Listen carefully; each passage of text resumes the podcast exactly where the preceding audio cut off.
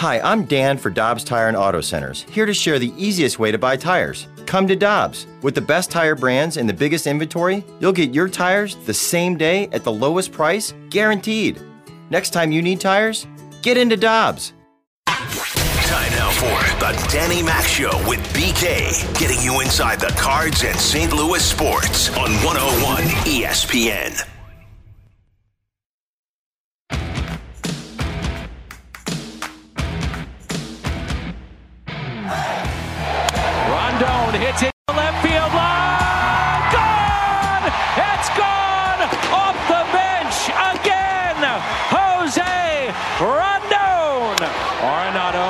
Drive, left center. Gone! Clears the wall and into the bullpen of the Brewers. And that is number 34 for Nolan Arenado. Lined into center. There's Bader. Has it! 17 consecutive wins. The run of 21. It's been historic, amazing, incredible.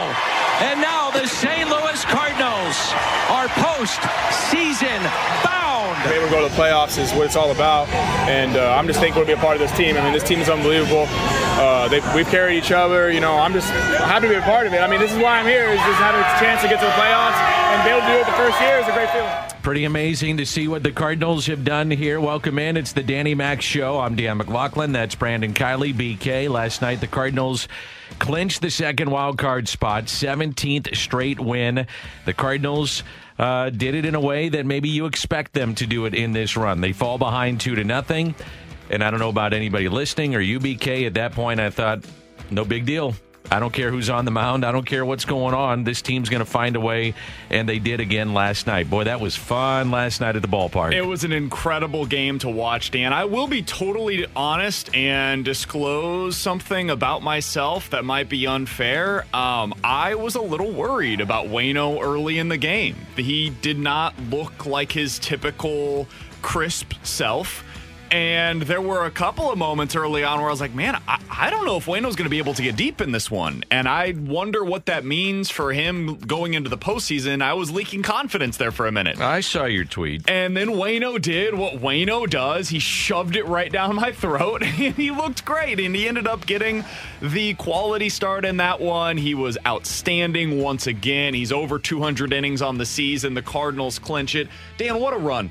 What what what a run! I know you said it during the the crossover, and it's true. It's one of the most miraculous stretches of baseball that anybody will ever see, Cardinals or otherwise. That's this right. is this is borderline unprecedented, at least in the modern era of of National League baseball. So the uh, the Cardinals now, uh, when you look at this, since the DeWitts purchased the Cardinals, St. Louis now, and that was back in 1996.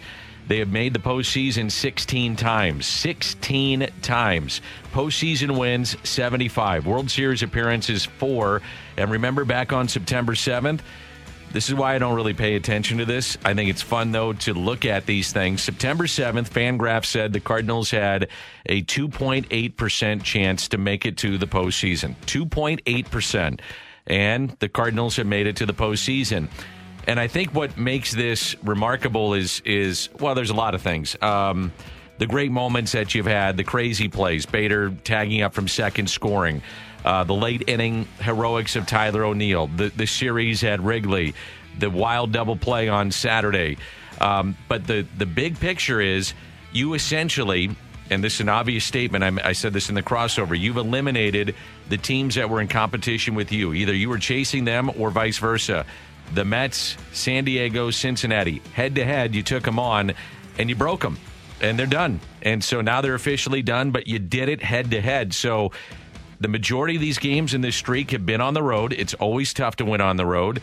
It's tough to sweep. It's tough to sweep doubleheaders, which they did. Um, and it's tough to win late in a season, especially with meaningful baseball. So that's, uh, to me, what makes this an incredible run of the St. Louis Cardinals. It's unbelievable. It really is. And I know we use that word a lot in this stretch, but it's because it's true. Like, I can't even believe sometimes what I'm watching. Like, there were times last night, Dan, where I just had to laugh.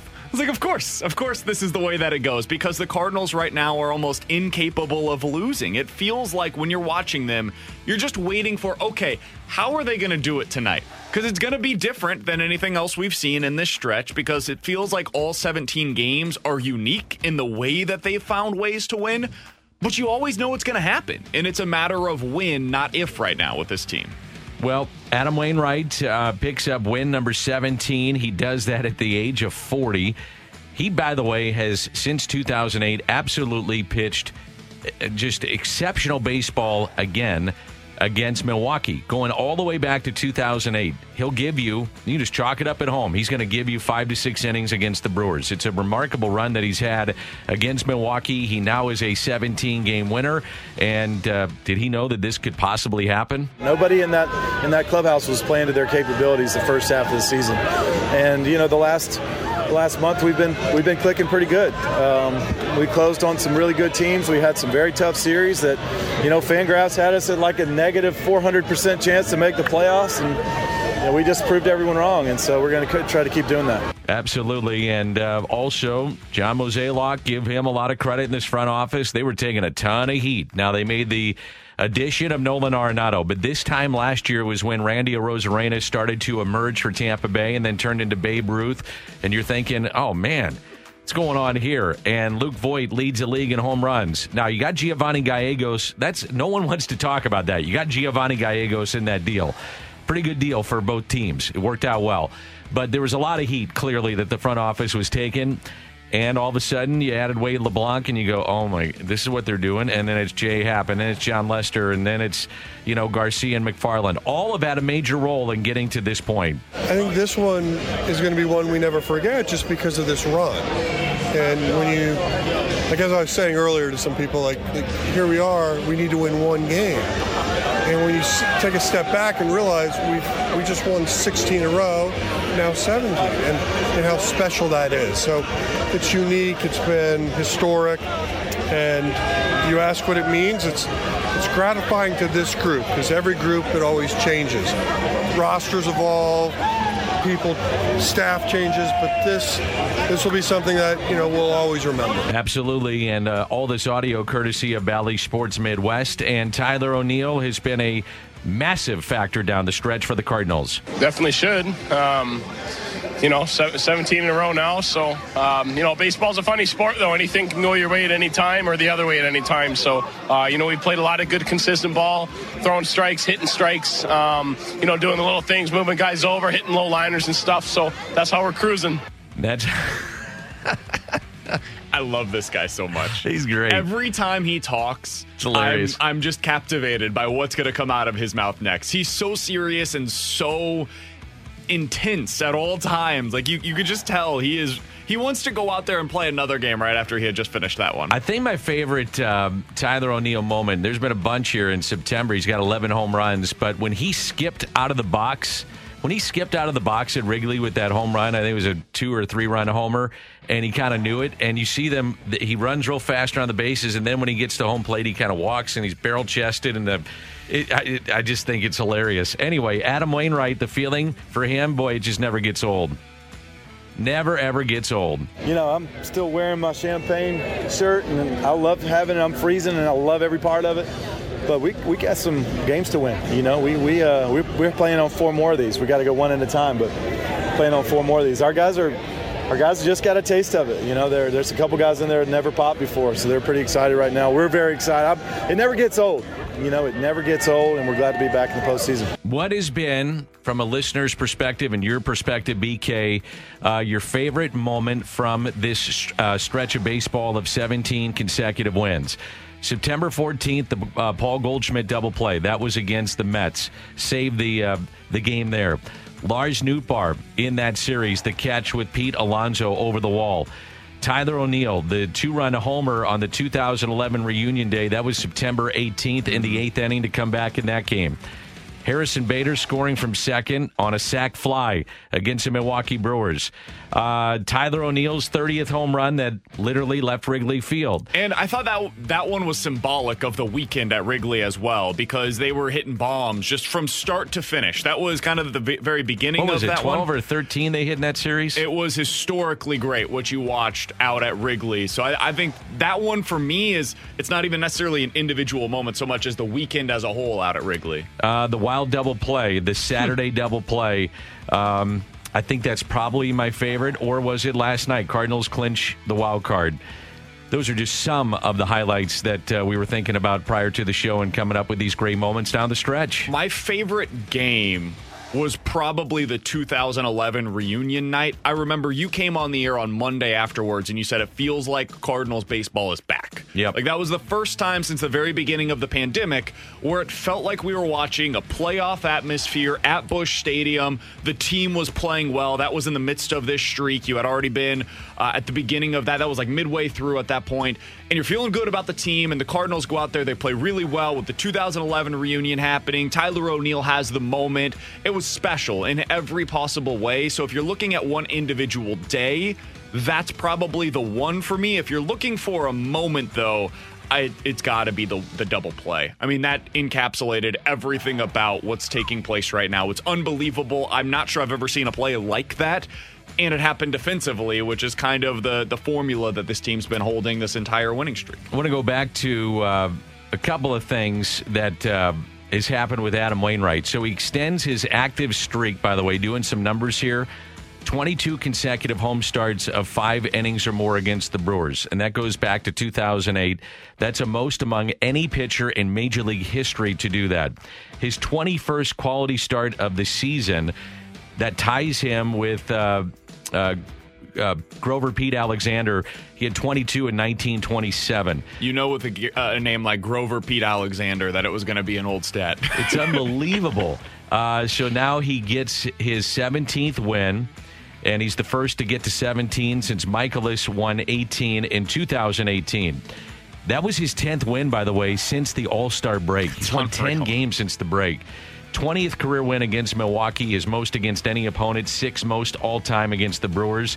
That was his 99th. We I mentioned during the game last night. He loves pitching at home. Numbers bear it out. 99th win uh, at Busch Stadium three. And with five runs scored last night, total of six, but it got them to 154. That's their most as a team in September since they had 156 in 1951. So, I, I mean, it's just everything has gone right right now for the St. Louis Cardinals. Can I give you something else, like completely not stat related or anything, but watching the the celebration last night, Dan? I know every time we talk to anybody that had anything to do with the 2011 Cardinals, the first thing they will tell you is not about how talented that team was, it was about how tight knit they were and how it had a great group of guys in that clubhouse. Last night had a lot of those same vibes to it. And I know that happens a lot of times when you're celebrating anything because it's a cool moment, right? But the post game interview that Jim Hayes did with Lars Nootbaar and TJ McFarland, They were fired up. man, that that is special. It's a unique bond that it looks like those two guys have, and they've been together for like a month. Like they just got here, and they looked like the best of friends. And it wasn't just that interview; it was all of the guys, but. It seems like there is a unique relationship within that clubhouse right now, and I would imagine there has to be a little bit of a us against the world type of a vibe that was able to take place starting in June and then continuing now throughout this uh, this wild run that they've seen it, it's a lot of fun to watch on the outside looking in, and I have to imagine they're enjoying it on the inside every bit as much as we are lo- watching it from the outside. And kind of lost in all this to an extent. Arenado is 34th home run, so that ties Scott Rolen uh, in 2004, Fernando Tatis in 1999 for the most home runs for Cardinals third baseman in uh, single season history. He's been everything and then some for the Cardinals. Now, I know that a lot of the attention during this stretch run has been, and rightfully so, Tyler O'Neill, Goldie has been on fire, but Arenado has played a massive role in that, providing protection behind Tyler O'Neill and then also some of the plays. Don't forget about his play, the over the shoulder over the and running over the tarp uh, Yeah. in Milwaukee. He had to play against uh, the Cubs the other day, barehanded on a on a, a little dribbler up the third base line. I mean, it's almost like we're taking it for granted now. Six months ago, we would have been taught. Our whole show would have been like, "Man, can you believe that play?" Now we just kind of take it for granted. Have Yeah. you noticed that? Yeah, it's, oh, it's for just sure. amazing. Yeah, it, early on we were talking about him every day. It was a hey, look at what Nolan Arenado did this time around, and now he's hit 34 homers. He's going to be the first, or he is now the first hundred RBI guy since Matt Holliday. It's been a decade basically since we've been waiting for that. He's done everything we asked of him, and the average isn't where he would want it to be, but man, he's produced. He's produced in a massive, massive way for the Cardinals this season. And I was looking back, Dan. I went back last night after the game because I was just fired up after after watching something like that. And the Cardinals posted a video right around the All Star break of the first half highlights. And I was reminded of so many moments that I just completely forgot about. Nolan Arenado and otherwise. Like, you remember the back to back days against the Marlins when this team walked it Walk-offs, off at yeah. Busch Stadium? Those were huge wins. Wasn't it a Goldie home run and then Yadi against Alcantara? Yep. Yeah. On back to back days. The second one, we were out there at Busch Stadium out of Ballpark Village. We watched it from out there. Um, the the catch from Tyler O'Neill against the Dodgers, Dodgers, to seal to seal that one. Uh, it- it's just some of the moments from the first half that we forget about because this team was playing really good baseball up until mid May, late May. And then, of course, the injuries started to settle in. We remember what June was. So it's it's kind of wild the ride that we've been taking on this year. I didn't even I totally forgot about the Reds thing that happened at the beginning of the year. Both the brawl that ensued and also them sweeping the Cardinals at Busch Stadium as well and how big that was for them at the time. Jesse Winker, three home run day on that Sunday. Um, I also, it, it really caught my attention in the ninth inning last night, and I tried to to capture it uh, if other people were thinking this too. But man, it wasn't. You know, six months ago we had limited capacity. Mm-hmm. You know, and the place was rocking last night. Man, it was thirty five thousand plus. Uh, we're going to have a good crowd, I would imagine tonight. Probably roughly the same. Not sure about tomorrow. I, I was on. My understanding is the crowds all homestand are going to be really good. But then Friday night, there's like a few thousand tickets remaining, and then like under that for Saturday and Sunday. And Wow. to think that we began this season wondering, will we have fans? Okay, are we going to have 10%?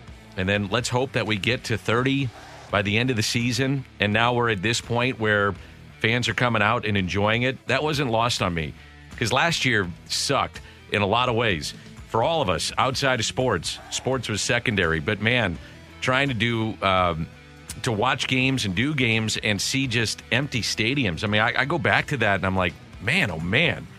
I mean, this is how far we've come. And it was just a year ago we had that. So that wasn't lost on me to, to see how much has changed and what's happened with the club, the personnel, and most importantly, getting the fans back and reminding them why it's fun to come to the ballpark. And by the way, there's tickets on sale right now for the NLDS. If you want Yes. to check those out, Cardinals.com is where you get them. I got mine yesterday for both game three or game one and two. I'm very excited about that possibility of being out there for those.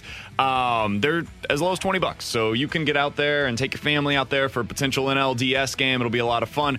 It's it's awesome, Dan. And watching last night as Nolan Arenado was celebrating on the field a playoff appearance in his first year here in St. Louis and him saying this is why I'm here and then hearing the crowd erupt behind him that's a moment. If you're a Cardinals fan and you were watching that whether you were out there at Busch Stadium last night or on television you were watching Bally Sports Midwest that's a moment that you're going to remember for the rest of Nolan Arenado's time here in St. Louis. This year if there are only two things that I will remember from him it's going to be opening day here in St. Louis Home when he hit the home run against Milwaukee, and then last night, both the home run and him saying afterwards, "This is why I'm here."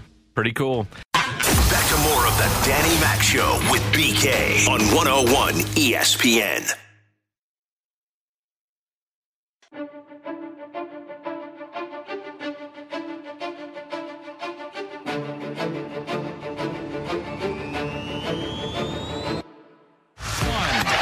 Lined into center. There's Bader. Has it. 17 consecutive wins. The run of 21. It's been historic, amazing, incredible. And now the St. Louis Cardinals are post-season bound. And as I said during the game last night, how did this happen? But it has. They've won 17 in a row. It's been a historic run for the St. Louis Cardinals. That's BK. I'm Danny Mac, Dan McLaughlin. The uh, Danny Mac Show on a, what's today, Wednesday? I it's think a Wednesday. so, Dan. Okay. It's all running together at It this is. point. A lot of wins are running together. That's been fun. Uh, Mike Petriello is always kind enough to join us on uh, 101 ESPN from MLB.com. And um, Mike, I, th- I think, first of all, good morning. I think the last time we talked to you, we were like, well, what are the Cardinals going to do in the offseason? Um, what happened to this team? And now they've won 17 in a row and they're going to postseason play. What, what's your uh, what's your impression of what you've seen, man? Shock, I guess, awe. Yeah. I mean, like everybody else, I saw I saw Adam Wainwright yesterday joke that Fangraphs had given them like a negative 400% odds of making the playoffs like three weeks ago, and he's not far off. like, who among us could have said, oh, yeah, they're definitely going to win 17 games in a row? That's a reasonable outcome. This is unlike anything I've really seen, I guess, since uh, Cleveland did something similar a couple of years ago, but uh, that team was coming off a World Series appearance in 2017. So this is not a team I expected to do this, and uh, I can only imagine that Cardinals fans are enjoying the ride because it's been a lot of fun to watch. They have been. It's been incredible, Mike. And from your perspective, you're diving into all of the data. What what is something that's caught your eye about what's changed for the Cardinals in this streak? It's not just 17 in a row. They've also won uh, 19 of their last 20 games. If you go all the way back to the uh, this midway through the Dodger series, what's changed from them? Well, I was looking this up uh, earlier this morning. So if you look at the last 17 games, or really since September 10th, when you know the last time they lost, they have scored the most runs in baseball, and they have allowed the fewest runs in baseball. Unsurprisingly, they're obviously playing super well. But I was curious about that because I wanted to know, like, okay, how much of this is just good luck? And it's a little bit of that. You don't win 17 in a row without things going your way. I think we saw that last night with the ball that Avisail Garcia didn't do a great job of handling.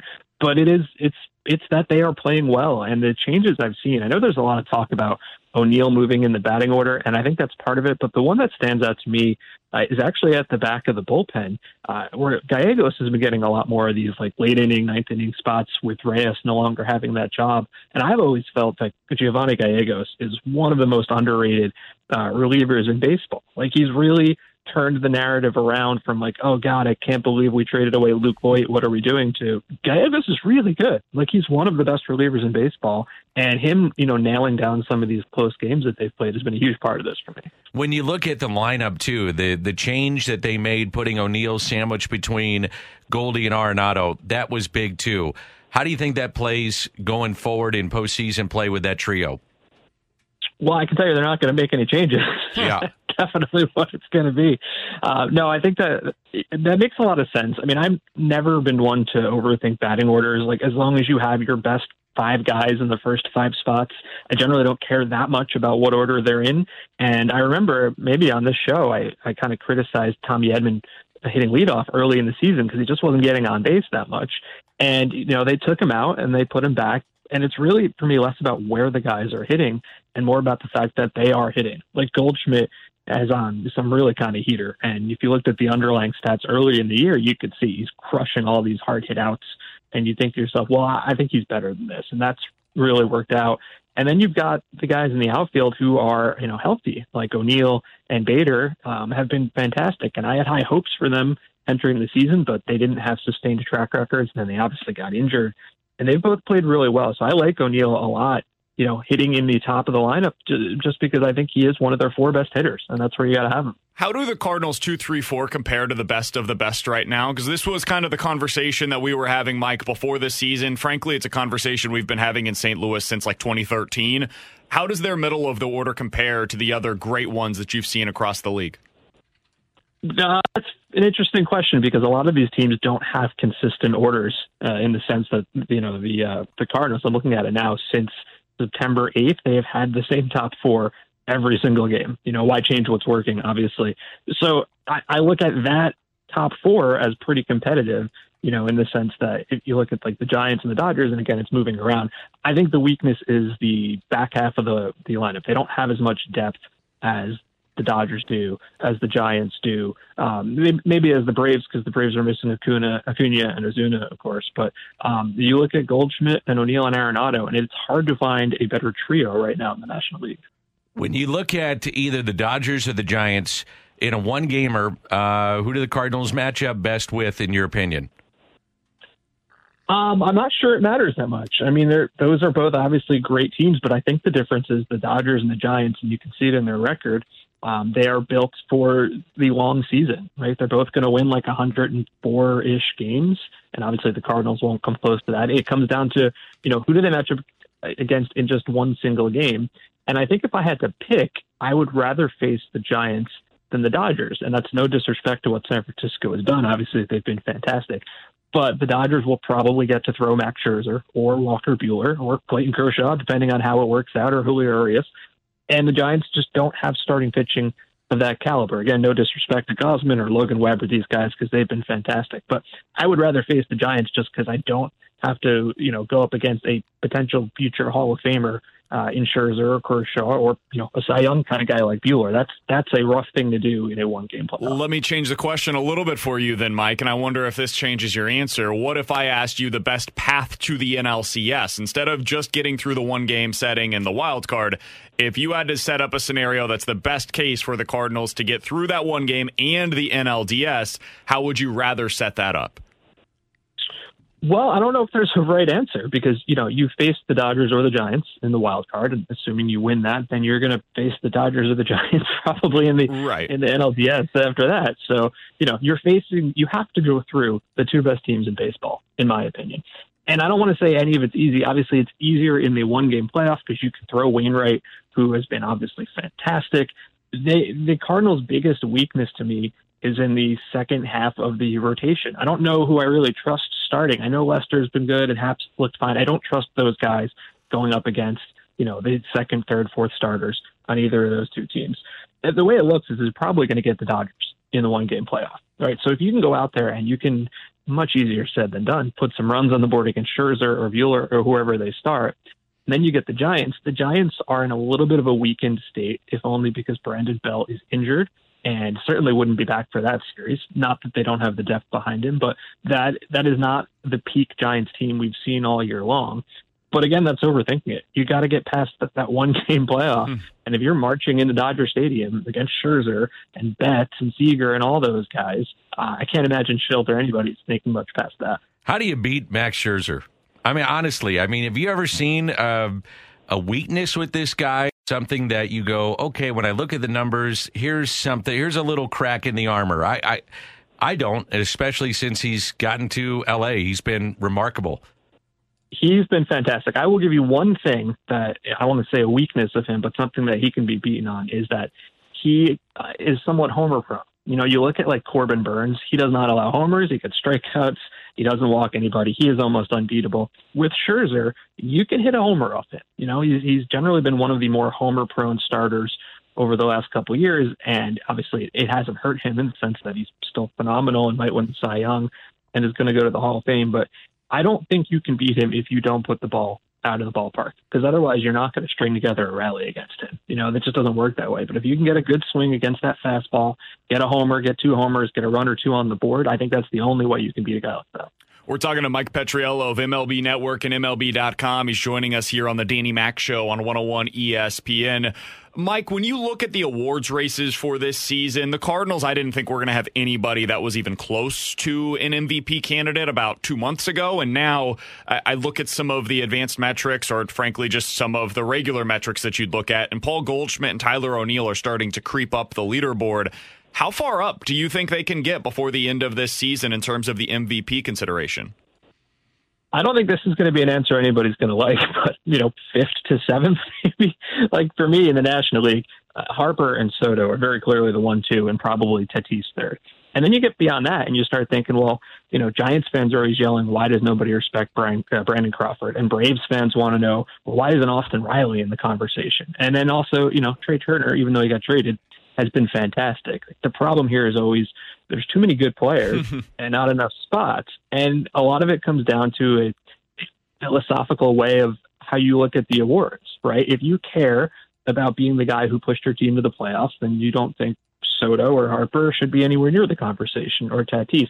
I've never looked at it that way. You know, I think what those guys are doing is incredible, and it's not their fault that their teammates are you know, traded in Soto's case or just not performing in Harper's case. I've never really cared about getting to the postseason in terms of winning the MVP. I mean, look at the American League. Shohei Ohtani is by far going to win the MVP, and the Angels are terrible. So it, the only way you could push the Cardinals guys higher than that, if it really is, well, I got to look at a playoff team because then sure you'd probably push them above them. But for me, if I was filling out a list of ten, Goldschmidt and O'Neill would both be on that list, but probably in like that five, six, seven range. I always find that, and you brought up the point, the philosophical way that you look at an MVP, and I find it, it really interesting for those that vote on it. Do you think the majority of, of voters vote for the best player on a team that goes on to postseason, or do they say, nope, I'm just going with the best player? It's Juan Soto, and I don't care where the uh, Nationals finish. I don't care where the Angels finish. It's Ohtani. How, how do you think most voters uh, lean towards one way or the other? I think it's changing. I think years ago it was definitely like best player from the playoff team. You know, not always. Andre Dawson won it in 1987. Oh, we know. We, we we saw it here in St. Louis. Yes, that's right.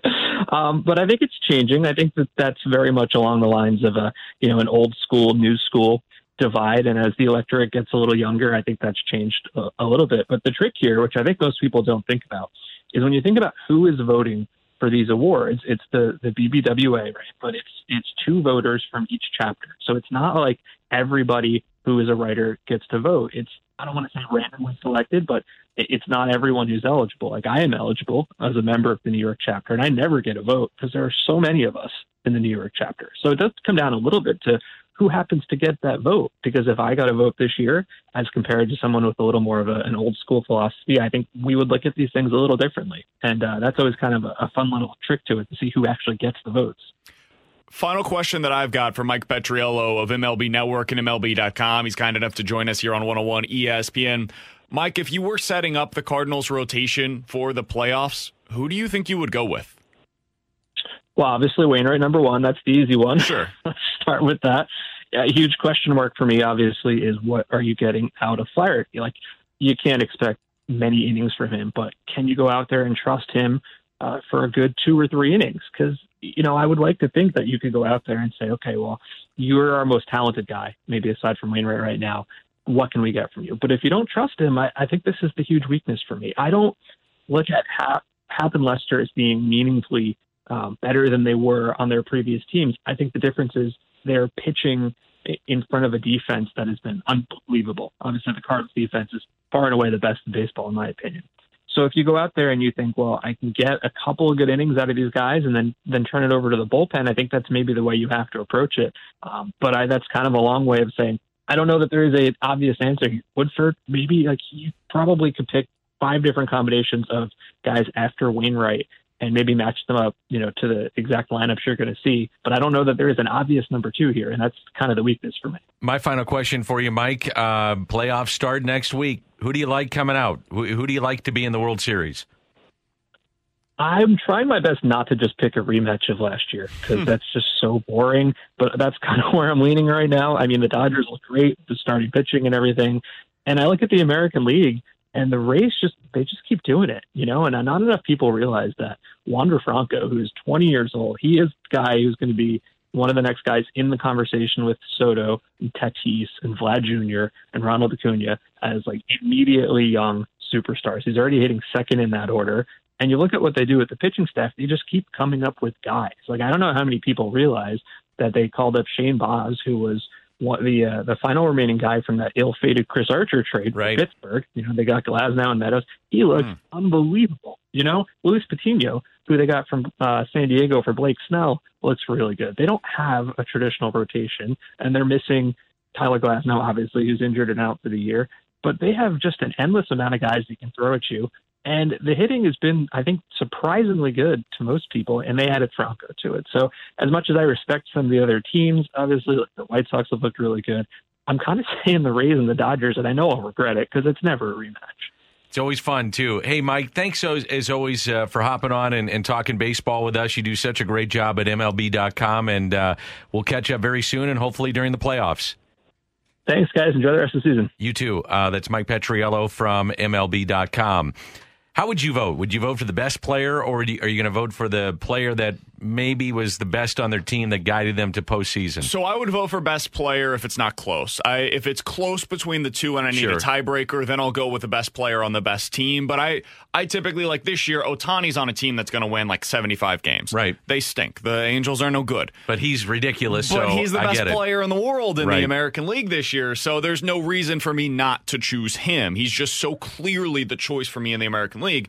Absolutely, I'm going with him. The National League is where it gets a little interesting because do you go Fernando Tatis? I know for Mike Petriello, he just said he's got him clearly third in his order. The thing that's interesting to me is the guys that he mentioned otherwise are a player in Juan Soto that's on a 65 win team right now in the Nationals. Well, that's certainly not because he's winning. And then Bryce Harper, who very well may also miss the playoffs. So the Have you three, looked, by the way, at Harper's numbers in the second half? he's tremendous. I mean, it's like all time. Yeah. Great. And no one's talking about it, at least not from. I, I just think the numbers are so good I can't believe it's not getting more attention to just how good he's been in the second. He's been unbelievable in the second half. Listen, man, you don't have to sell me on Bryce Harper. Yeah. He's one of my favorite players ever. I Me love too. the guy. I've always thought he's like he's strangely underrated by fans because he was such a phenom coming up, and I think there was a little bit of a pushback on that. But anyways, that's beside the point. When you've got three guys at the top of your list that none of which are on 90 plus win teams, it's hard for me to look at any of them and be like, hey, because that team made the playoffs because they were lucky enough to play in the NL East, that's the guy that deserves to win. I'm just going with the best player this year. You said 90 win teams. You know, the Cardinals are too shy of 90 mm-hmm. wins. They're probably going to get there. Wow. They have met expectations for this year in the wildest possible way. Yeah. I mean, no one saw this. We kept saying historically, in the second wild card, you have to get to roughly 88 wins. Mm-hmm. And you started doing the numbers, and you're like, well, they're going to have to play 750 baseball. Well, they've done it. They're playing a thousand right now. I mean, it's unbelievable what they've done, and they're going to have a chance to be 90 to 90, you know, 90. Well, I mean, you don't know. I mean, they went out. Hell, Yeah, they they're could get to 93. 93. Why not? Right. Why got the not? Cubs At this this weekend. point, man, I'm not counting him out. And and Milwaukee, the way I mean, last night was a good indication of what Craig Counsell is going to do with his starters. And the two guys that they brought in were their two best guys that they added in the minor leagues, along with another lefty. You'll probably see him get some time here coming up. So i would imagine that we see Williams and Hayter at some point in this series, win or lose, you know, because they want to get him some work. But with their starters, they're going to go probably four innings, 60, 65 pitches, and then you're in the middle of the bullpen, which has been a problem for them here recently. I'm fascinated to see also, like, not even just the way that Milwaukee handles the rest of this series, but the way that Mike Shildt handles today in particular. I, I don't know the answer to this question. I don't know that there's a right answer to this question. I don't think there is a right answer, but if I was doing it, I'd go pedal to the metal. I'm I'd with say you. we're not stopping. Let's continue to win and play these games out. weird night last night. You're at the ballpark an extra hour and a half drinking beer and champagne all night long. So it's different, certainly. Um, but if I'm But one if he of those does it guys, the other way, I get it too. Yeah, if I'm one of those guys, I want to be out there, man. I, I know it was, I think it was Nolan Arenado or somebody. I don't remember who it was. All of them get jumbled together now. But somebody said after the game, man, I wake up at like 10 a.m. and I just want to get to the ballpark. Like, Yeah. That's all I want to do right now is just get back because I know we're going to win that day. And the feeling that I have when I'm at the ballpark and we're winning is really excellent. So for me, I think I would go with the same lineup, but that's one of those things that, and Mike Shildt clearly has the pulse of his team. He's had it since June, even though that there were a lot of doubters, including myself at times. He's had the pulse of the team very well. I think what you see will be a decision that is made in large part by the players today. Do you guys want to go out there and keep going for this thing, or are you good with taking a day off because this might be one of your last days off the rest of the year, right? I mean, it certainly will be one of your last days off the rest of the year. How do you want to approach this thing? And by the way, tomorrow you got a day game, so that could You be another opportunity. Yeah, you're, you're going to see some mixing and matching probably. And at some point, you're going to get Sosa back, maybe even in this series. Fingers so, crossed. yeah, we'll see if that happens. Coming up, we'll go around the major leagues, and that's next. Can't get enough cards talk? You've come to the right place. Back to more of the Danny Mac Show with BK on 101 ESPN.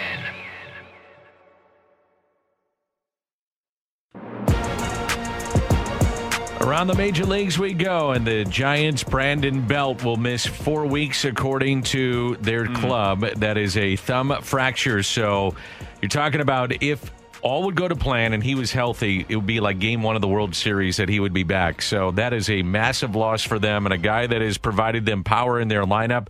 And uh, the Giants right now in the uh, National League West, they have a two game lead over the Dodgers and.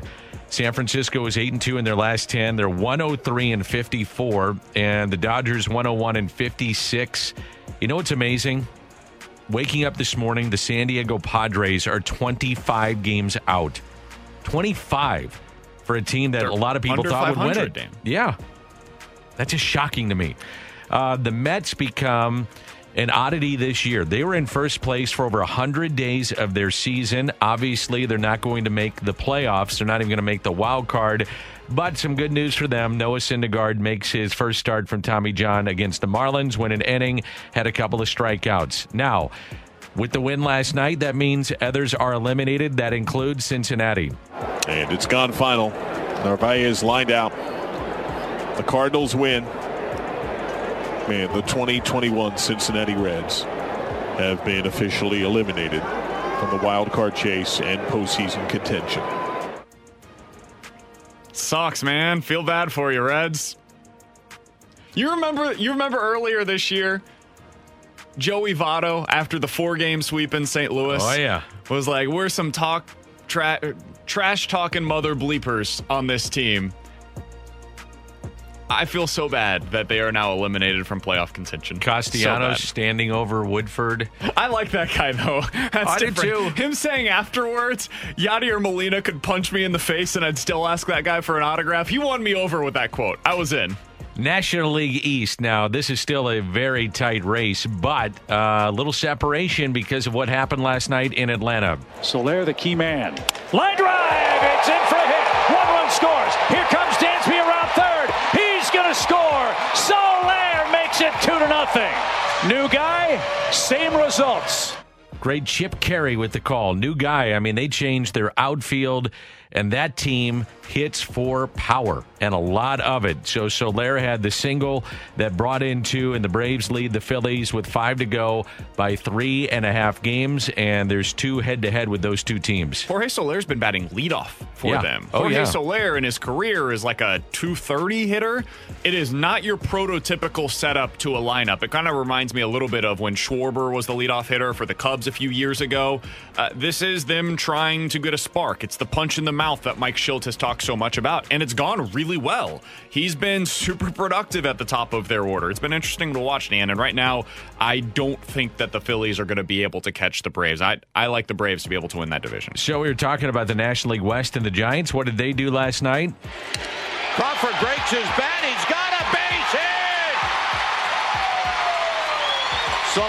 Scores. He came in to run for La Stella, and the Giants lead four to one. And Crawford, who was three for four lifetime against Mantiply, ownage is ownage. So they uh, beat the Diamondbacks six to four. And what about the Dodgers? And this ball tipped up in left center field. That's going to split the outfielders and go to the wall. Mookie around third. He'll score. And into second with a run scoring double is Trea Turner. 1 nothing Dodgers. So both teams win. That means with five to go, the Giants lead the Dodgers by two in the National League West, and we'll be keeping a close eye on that because the second place finisher in that uh, division will face the Cardinals in a winner take all next Wednesday. It's Wednesday, by the way, the National League wild card game.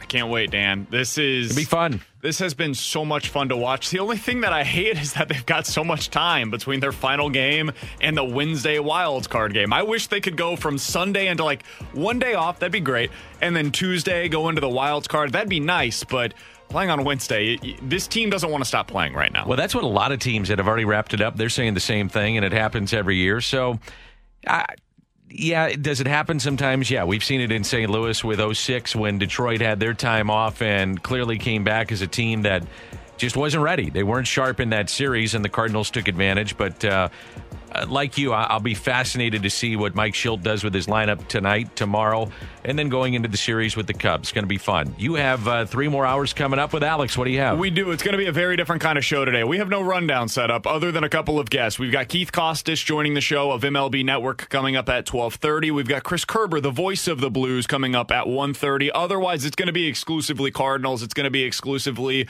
reacting to both last night and the season as a whole. 65780 is the Air Comfort Service text line to get involved in the show. We also have the Rhino Shield mic drop feature on the 101 ESPN app. We want to hear from you guys throughout the day today because this is a special day to be a Cardinals fan. John Mozeliak said last night, this is a special one, one that he's never going to forget and for very good reason. So we've got a lot coming up, and Tanner Hendrickson put together a fantastic open. So be sure to stay tuned for that coming up here in just a few minutes. All right, looking forward to that, and we'll talk to everybody tomorrow at 10 on 101 ESPN. Peloton, let's go. This holiday, with the right music and the right motivation from world class instructors, we're going to pick it up a notch. It's the holiday season. You might just surprise yourself with what you're capable of. Work out to thousands of live and on demand classes from running to cycling to yoga. Try Peloton risk free with a 30 day home trial. New members only, not available in remote locations. See additional terms at onepeloton.com slash home dash trial. Peloton, motivation that moves you.